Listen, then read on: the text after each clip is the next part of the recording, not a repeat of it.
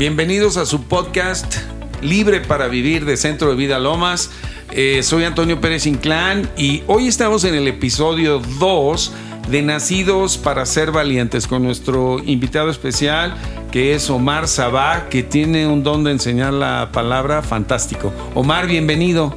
Muchísimas gracias, Antonio. Gracias a todos los que nos escuchan. Y bueno, gracias a Dios que nos, nos tiene siempre pan de cada día. ¿Podrías hacernos un, un resumen sí, claro. eh, rápido de lo que vimos la semana pasada para poder continuar con los beneficios de meditar la palabra? Sí, partíamos del, de, de la base de que la palabra de Dios en, a lo largo de la Biblia, el Señor nos incita a que la escudriñemos, a que la meditemos. En ningún lugar te dice léela, ¿no? Nada dice, más léela. Sí, no es solo leer, claro, no es que Ajá, no leas. Claro, de hecho, meditar sí, sí, es sí. un nivel arriba de leer, ¿no? Pero, leer pero, es la entrada. Pero la estás leyendo, claro. Ajá. Entonces, Él te lleva más allá porque Él quiere que encuentres los tesoros. Y eso significa una actitud del corazón diferente. Y la palabra que nos llevó a, a meditar en esta ocasión fue Josué uno seis, el uh-huh. famoso esfuérzate y sé valiente. Te platicaba yo que yo tenía, como muchos probablemente teníamos, el mal entendimiento de esta palabra. Entonces no hacía rema al final, no hacía carnita. Tú lo entendías porque era como échale ganas. Cuando te decías sé esforzado y valiente, échale, échale ganas, ganas y, y lánzate y al ruedo. Y aunque tengas miedo, aviéntate, ¿no? Ese sí. era mi, mi entendimiento y el Señor. Y totalmente incorrecto. Completamente. No había una letra que estuviera correcta en mi entendimiento. El Señor me enseñó que esfuérzate, es, fuer- es toma fuerzas de Él, no de ti, porque son finitas y porque nuestras fuerzas no son para ser usadas y, en pelear eh, contra nuestros enemigos o tomar nuestros territorios. Sino Entonces, esforzarse significa tomar fuerzas de Dios. Exactamente. Porque Él es la fuente de Él la fuerza. Él es la fuente de la energía todopoderosa, la energía infinita. Entonces, toda vez que escuches esfuérzate, significa ven a mí para que tomes fuerzas de mí. A través okay. de la intimidad con Él. A través de la, a revelación, través de de la, la revelación de la palabra, a través de la oración, incluso el ayuno, el Señor te da fuerza, fuerza, fuerza, y eso es lo que te permite salir con una fuerza infinita afuera en vez de salir con tus propias fuerzas. Ok, y ser valiente entonces. Y ser es? valiente, a diferencia de creer que es aviéntate así, con todo y miedo. Al ruedo. El Señor me dijo: yo soy un enemigo total del temor.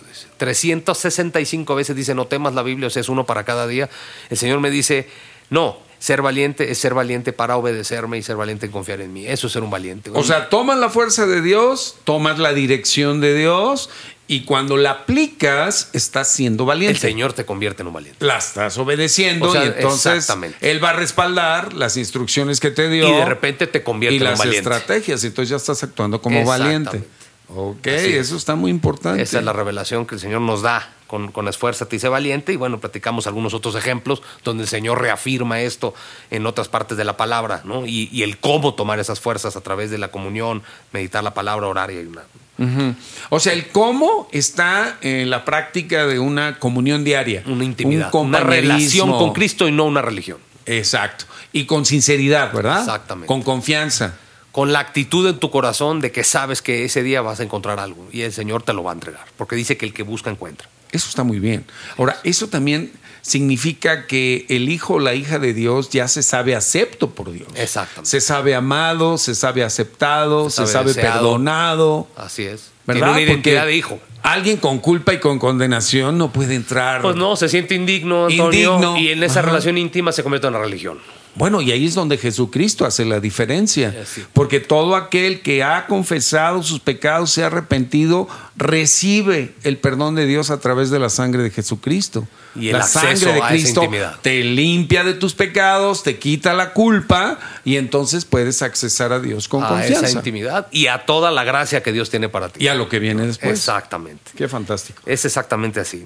Muy bien. Ahora, en este segundo programa, pues sí quisiéramos eh, preguntarte uh-huh. qué, qué cambios debes esperar al... al Cuando tú empiezas a conectarte a la fuente de poder correcta, que ya hablamos que es nuestro Señor en la intimidad con Él, su palabra revelada, eh, en vez de estar abatido, a veces la iglesia está ya cansada. La iglesia, me refiero a las personas, la palabra sí, dice sí, sí. que, que la, la iglesia son la gente, no los templos. Entonces, a veces la iglesia estamos cansados, Antonio, ¿no? Porque estamos en nuestras fuerzas, estamos abatidos, ¿no? A veces llegaremos, algunos han llegado a lo mejor a la presencia de Dios con muletas, todos golpeados, todos cansados, y ese no era el plan de Dios. El plan de Dios es de gozo, ¿no? Dice que Él tiene buenos planes para nosotros. Si tú lees el Salmo treinta, once, por ejemplo, dice: convertiste mi lamento en danza. ¿Qué significa eso? Ese entonces, es el efecto. Ese es el efecto. Uh-huh. Que entonces el gozo del Señor es, es tu gozo y, y se convierte tuyo. en tu fuerza. Ahora, ese gozo es, es distinto a la alegría. Exactamente. Porque la alegría, ¿no? Eh, eh, es Momentánea algo momentáneo, y, o sea, fugaz, muy circunstancial. Circunstancial. ¿No? Pero este gozo es eh, como el que tuvieron Pablo y Silas estando en metidos en el cepo. O sea, en un calabozo literal, y estaban cantando alabanzas. Exactamente. O sea que lo que Dios te provee vence la circunstancia adversa es por la cual fuerza estés pasando. Que pasa por encima de cualquier adversidad. Uh-huh. Por eso dice el Salmo veintitrés que adereza mesa delante de nosotros. Adereza una mesa delante de tus angustiadores. En presencia de los angustiadores. Así es. Entonces debe de haber un beneficio. O sea, quienes nos están oyendo y están creyendo esta palabra revelada de cómo ser fuertes y cómo ser valientes, deben de tener conquistas. Así es. Y ese gozo que te ayudará a pasar por la, por la, por la adversidad. Ahora, otra cosa que el Señor me mostró cuando la fuerza viene de Él y te convierte en un valiente, Antonio, es que Dios te saca ileso de las adversidades. Y fíjate a qué me refiero con esto. Cuando tú ves la palabra de Dios, los hombres y mujeres de Dios que le creyeron al Señor, a su palabra, salieron ilesos. Si vamos al ejemplo de los amigos de Daniel cuando entran al... ¿Te acuerdas? Nabucodonosor los mete al horno de fuego. Sí, sí, El sí. Señor fue muy específico en dejar algo escrito en la palabra que te demuestra que Dios te cubre en la adversidad. Y dice la palabra que a pesar de entrar un horno, salieron sin olor a humo. Es correcto. Mira, tú y yo vamos a una carne asada ahorita y salimos que hay que lavar la ropa dos veces. ¿Estás de acuerdo? No, hombre, hueles, pero te impregnas. Ellos salieron, ¿no?, sin quemadura en su ropa, de, en el cuerpo ni se diga, ¿no?, ni en la ropa, pero sin olor a humo. El Señor deja eso ahí para recordarte que cuando tú le crees, el Señor te cubre tu mente, tu alma y tu cuerpo. Oye, pero ahí en ese momento estaba Daniel y sus amigos, pero había un personaje adicional. Claro, era la cuarta persona que es nuestro Señor Esa Jesús. cuarta persona. Es más, la palabra dice que había uno como hijo de, como los, dioses, hijo de los dioses, porque no lo podían claro. ¿no? definir como el Redentor, pero Cristo estuvo con ellos. Exactamente, ahí. Y la palabra dice que en esos entonces nuestro Señor todavía no era encarnado, pero ya era el Verbo del Señor. Él siempre ha sido el Verbo claro, del Señor. Quiere claro, decir que la palabra claro. de Dios revelada estaba dentro del horno. O sea que, como dice el Salmo veintitrés nuevamente, aunque andes en valle de sombra de muerte, no temerás. Exacto. No o temerás. Sea, no, no te dice temerás. Con todo y miedo sigue. No, no te no, dice no, eso. No, no. Ni a tientas andarás. Dios te promete que no vas a temer si tomas las fuerzas de Él. Y ahí es donde llegamos a, a, a vivir la victoria. Exacto. ¿No? Y esa victoria. Salir ilesos. Yo te voy a decir otra, otra, otro ejemplo muy rápido. Eh, este, mi estimado Antonio, David peleó cuántas guerras. Todas las guerras que te, él fue el que conquistó gran parte del territorio de Israel. Tú te preguntas ahorita, un veterano de guerra, ¿cómo regresa de la guerra? ¿No? Llega todos traumados, llega no, todo. No, olvídate. David a veces, no. David ¿Cómo no? es que David siguió siendo un adorador de Dios a pesar de haber visto tanta sangre? ¿Por qué? Porque, Porque Dios, Dios era su fortaleza. Así es. Lo dice en Sales ileso es otro de esos beneficios que tienes que esperar y por último ser un testimonio. Qué interesante. Se nos acabó el tiempo otra claro. vez. Regresamos, no se vayan. Estamos aquí en Libre para Vivir de Centro de Vida Lomas. Síguenos en Facebook y en Instagram. Encuéntranos como Libre para Vivir, podcast de Centro de Vida Lomas. Danos like, comenta y comparte. Regresamos con Omar Sabag aquí a nuestro podcast de Libre para Vivir. Estamos estudiando este tema eh, de ser esforzados y valientes, porque el Señor dice que nacimos para ser valientes. Hemos hablado ya de, la, de cómo tomar la fuerza, pero yo te pregunto por qué es importante convertirnos en valientes. Es muy importante. Eh, de entrada te tendría que decir, es interesante que, que a Josué Dios, el Señor se lo repitió tres veces. Yo creo que si el Señor repite algo tres veces, pero hay un mensaje ahí. Hay que poner Ser valientes atención. Es importante. ¿Y por qué? Mira, la palabra de Dios dice que nosotros vivimos una batalla. En primera de Timoteo seis doce y en segunda de Timoteo cuatro siete, la, eh, Pablo le dice a Timoteo, a su, a su discípulo, le dice, he peleado la buena batalla de la fe. Quiere decir que la fe es una batalla. Por eso te decía que ser Correcto. valiente es obedecer y te confiar en el Señor. Creer. Exacto, pero es una confiar. batalla al final, ¿no, sí, Antonio? Claro. El día que tú y yo aceptamos a Cristo, el señorío de Jesús, automáticamente firmamos una declaración de guerra contra Satanás y contra su, el enemigo. Sus huestes. Entonces, Ajá. esto hace que las batallas las vivimos diario, de toda índole, pero diario estamos en batalla. De ahí lo importante es ser valientes. ¿Para qué? Para que nosotros vayamos conquistando de la misma forma diario, ¿no? Ahora, que agregó el punto que la batalla ya fue ganada. Exactamente. Pues en realidad la vida del Hijo de Dios es hacer valer el triunfo de Cristo. Exacto. Apropiar el terreno que Dios ya ganó por ti. Que ya ganó. Cada vez que Dios le decía una instrucción a Josué, a David, siempre se los decía en pasado, fíjate, siempre les decía, yo ya te entregué esta tierra, uh-huh. yo ya te di esta tierra. Uh-huh. Entonces siempre era una forma en la que el Señor confirmaba que la batalla ya se había ganado. Sí, claro. Y el... La obediencia es en realidad la fe en acción. Exactamente. Entonces ser valiente, ¿por qué es importante? Porque para el Señor, desde la perspectiva del Señor, un valiente es quien se atreve a obedecerlo y a confiar en Él. Y a no, mantenerse. No lo que el mundo cree. No viendo las circunstancias, sino la promesa que Dios le reveló, que Dios le dio. Y hay un gran ejemplo ahí, por ejemplo, si te acuerdas de Pedro en el agua. Cuando estaban todos los discípulos, a todos llenos de miedo en una tormenta, y el Señor se aparece, nuestro Señor Jesús aparece caminando sobre, sobre el agua. Sobre el agua y no sobre dice, la tormenta. Y es muy interesante porque yo, yo, yo alguna vez pensaba, Antonio, decía, bueno, Señor, ¿por qué no te apareciste flotando en el aire? ¿No? Que también hubiera sido increíble. ¿No? Uh-huh. El Señor reveló a mi corazón que las tormentas siempre son un signo de adversidad.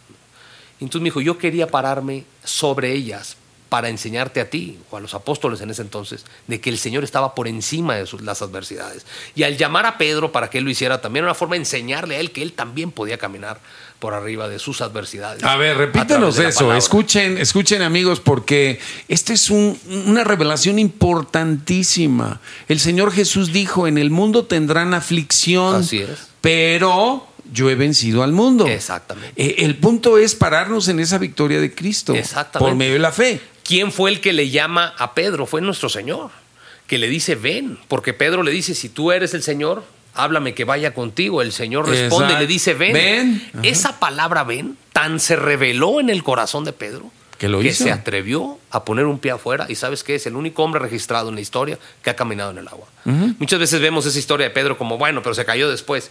Sí, pero caminó. Nadie caminó, ha logrado claro, eso. No claro, importa que claro. tres pasos después cayó. El punto uh-huh. es que eso demuestra que el Señor nos hizo valientes, nos hizo para caminar por encima de la adversidad. ¿Y qué fue lo que hizo ese, ese mar como si fuera de cristal y que él pudiera poner sus pies ahí? La palabra ven. La palabra ven fue la palabra creída. creída. creída No tiene que ser una gran conferencia. Una palabra tan cortita como ven, uh-huh. revelada al corazón, te hace caminar uh-huh. por encima de la adversidad. Pero quizá lo que le pasó a Pedro es lo que nos pasa a muchos creyentes, que la tormenta se pone tan ruda que te quites, dejas de ver, dejas de ver la promesa, el lugar correcto, ves las circunstancias y para abajo. Pasas ¿no? de las fuerzas del Señor a tus, a tus fuerzas, fuerzas y otra ahí vez, donde y ahí otra vez hunde. Que el Señor en su misericordia enorme, como quiera, lo rescató. Pero y pudo haber caminado dice, más. Sálvame, sí. sálvame. ¿No? Sí, que es una de las oraciones más cortas sí. que ha habido en la historia, ¿no? Sálvame. Sálvame. Y mira que el Señor lo hizo. Y, y bueno, al final sí. Pedro fue convertido sin duda alguna en un valiente uh-huh. este, de, de, en la palabra de Dios, y así hay muchos más ejemplos. Sí, a ver, eh, estás hablando de esta batalla espiritual, ¿no? Uh-huh. Eh, creo que en Efesios seis, doce, trece nos queda, nos queda muy claro, ¿no? Sí, la palabra de Dios dice que nuestra pelea no es contra gente, personas. contra personas. Eh, es contra huestes, principados, potestades, gobernados. Habla de todo este orden descendente de jerarquías que Satanás tiene montado malignas en, en, en el mundo, ¿no? En, en uh-huh. estos lugares celestiales.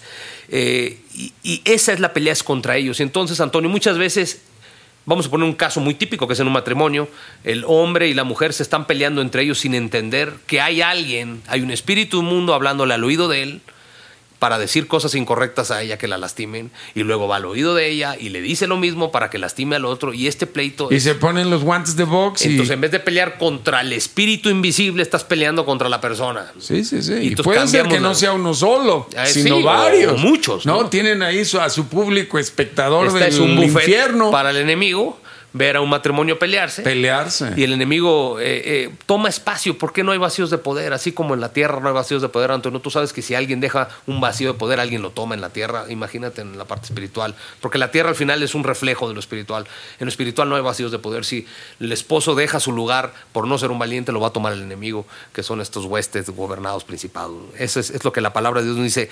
Tu guerra no es con personas, es contra huestes. Es contra pero, pero fíjate que la propia palabra también les dice, nos dice a todos que no nos durmamos enojados, que en el mismo día donde hubo el desencuentro, donde hubo la discusión, no te duermas enojado, así sino es. que te reconcilies. Qué increíble el que Señor. Bajes el orgullo y pidas perdón y le digas, oye, te hablé muy fuerte, oye, perdóname porque supuse... o simplemente porque llegué cansado del trabajo y ya me estoy desquitando con la familia. Claro. ¿Qué sucede? Y el Señor sabe que somos, que estamos en un proceso de transformación, que uh-huh. nadie de nosotros somos perfectos. Muy bien. Entonces, eh, ¿cómo podemos eh, convertirnos, transformarnos de una manera consistente en valientes? Bueno, eh, el Señor me mostraba, eh, Antonio, que, que vivimos muchas veces la iglesia en una comodidad incómoda. Así es como lo entendí en mi corazón. A ver, explícate. Entonces, tú estás en una comodidad, estás cómodo en una zona en la que realmente estás incómodo, pero estás cómodo porque requeriría un esfuerzo extra que no queremos hacer a veces, porque el esfuerzo lo queremos hacer de nosotros en vez de tomarlo del Señor. Entonces, todo por un ejemplo, a veces ya te acomodaste a tu enfermedad. Entonces, ya vives con migraña toda tu vida y dices, mira, ya lo traía desde chiquito, mi mamá lo tenía, mi papá. Y tú no sabes que en la palabra, o sí lo sabes, pero no tienes revelado, que la palabra de Isaías cincuenta y tres cuatro dice que por las llagas de Cristo tú ya fuiste sanado. De hecho, dice que esa enfermedad particularmente ya la llevó el Señor. Dice que ya la sufrió y ya la cargó. Eso dice la palabra. Uh-huh. Entonces, la estás viviendo dos veces al vivirla tú. Entonces tú, como te acomodas a la enfermedad, estás en esa comodidad incómoda y entonces no peleas contra eso. Y el dejas Señor, de pelear. Dejas de pelear o nunca lo peleaste. O entonces nunca. Te acomodaste porque te o dijeron que es hereditario, ¿no? A lo sí, mejor. Sí, sí. Pero el Señor o sea, dice no lo que ves no. desde la perspectiva espiritual como tenemos que verla. De acuerdo a la redención que hay. Y a veces es Jesús. Cómoda esa incomodidad, ¿no? Eh, sí. y, y vaya, ahorita podemos platicar a qué me refiero que es cómoda esa incomodidad. Sí, regresamos en un momento. Perfecto. Para que nos sigas explicando cómo podemos ser valientes. Regresamos. Muchas gracias. Sigamos orando.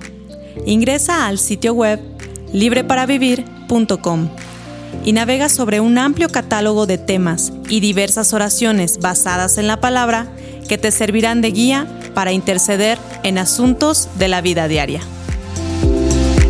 Regresamos aquí a Libre para Vivir. Estamos con Omar Sabag y nos está explicando cómo podemos ser valientes y cómo hay eh, una zona de incomodidad o de comodidad Que, que no nos incomoda lo suficiente como para cambiar. ¿Podrías explicar un poco más de esto? Pues esta comodidad incómoda es, es una zona de confort o de comodidad. ¿Por qué lo digo? Porque, porque es una zona que no le exige al Hijo de Dios más compromiso con el Señor.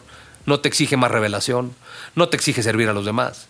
Y, y, y a veces no queremos. Hay una actitud incorrecta en nuestro corazón y preferimos quedarnos cómodos en esa zona que realmente es incómoda, pero nos gusta estar ahí y eso hace que se crea ese vacío que el enemigo toma y no, no nosotros. Pero creo que en esa posición la vida es muy mediocre. Sí, sin duda ¿verdad? Alguna. Mira, ahí no vas a lograr nada.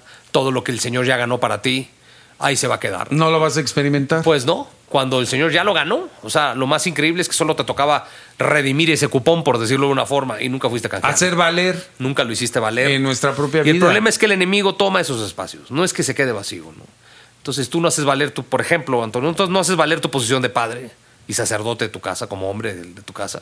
Y ese, y ese, ese lugar lo toma algo. Los empiezan a influenciar, así los es. Amigos. No es que no pasa nada. Entero. Al ajá. contrario, ¿no? Ese, ese espacio es tomado porque por el enemigo. Porque abdicaste. Exactamente. Se puede decir. En tu comodidad incómoda. Entonces, eso es, eh, hay muchos ejemplos de hombres y mujeres en la palabra de Dios que decidieron salir de esa zona cómoda, incómoda. Y, y el ejemplo de Gedeón es magnífico porque Gedeón era el más chiquito de una tribu chiquita y toda una identidad completamente, ¿qué te puedo decir?, derrumbada. Él se sentía nada, él se sentía muy poca cosa. El Señor llega, lo toca, le revela su palabra. Y este muchachito, con trescientos más, echaron fuera un ejército de ciento treinta y cinco mil. Bueno, y peor aún, vivían una circunstancia de robo y de saqueo. Claro, los, los madianitas. Los madianitas. Y está, en cuanto salía fruto, venían sí. y arrasaban con él. Y el Señor encuentra a Gedeón en el lugar más bajo de su vida, estando escondido en un lagar para sacarle el trigo, cuando no es un lugar para hacer eso. Muchas veces el, el, el Señor... En ese lugar donde estás, en el lugar más bajo de tu vida, con más temor, si tú estás atento a su voz, como estuvo Gedeón, ahí de ahí lo sacó el Señor, del lugar más bajo, escondido. Y lo más increíble es que el Señor, si vamos a Jueces seis trece, Jueces seis doce, perdón, el libro de Jueces seis doce, cuando se le aparece a este, a este niño asustado por el robo de los madianitas del fruto, se le aparece y le dice, Jehová está contigo, varón esforzado y valiente. Fíjate cómo Dios lo llama. Wow. Sí, ¿verdad? Y dice, Señor, yo decía, ¿cómo lo viste así? O sea, porque yo no lo veía así. Y el Señor me respondió, porque estaba yo con él. Por eso dice primero, Jehová está contigo. Y después coma y dice, varones, varones porque valiente. A partir de que el Señor hizo presencia en su corazón, él se convirtió en un esforzado y valiente.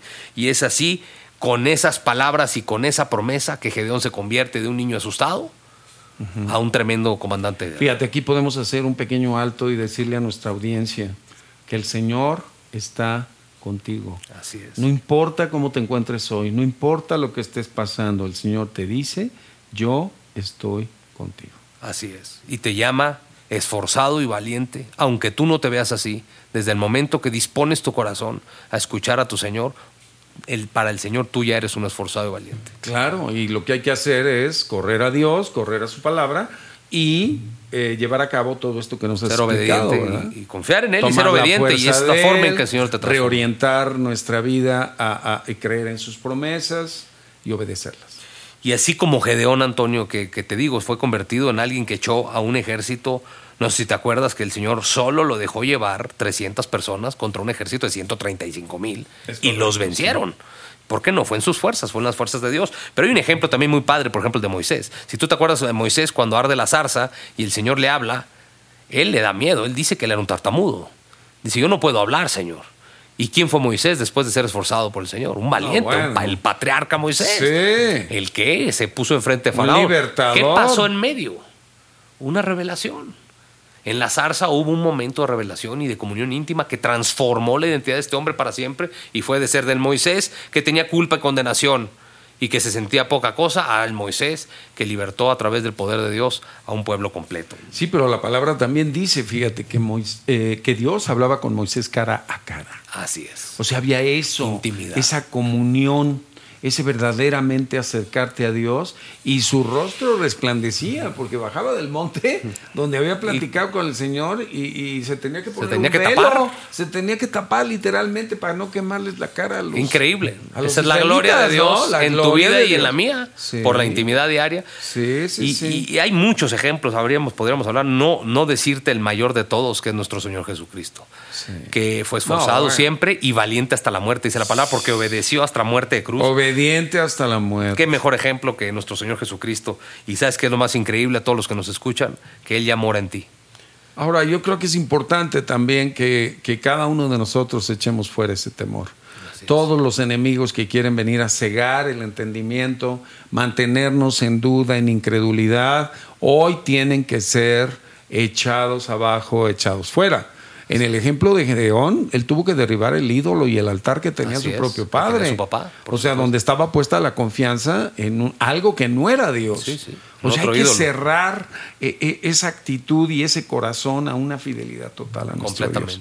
Porque Él es amoroso, es perdonador, es salvador y tiene la respuesta para cada una de nuestras necesidades. Y sabes que, Antonio, que Él ya hizo lo difícil. Nuestro Señor ya hizo todo lo difícil. Lo que nos toca para Él es lo sencillo.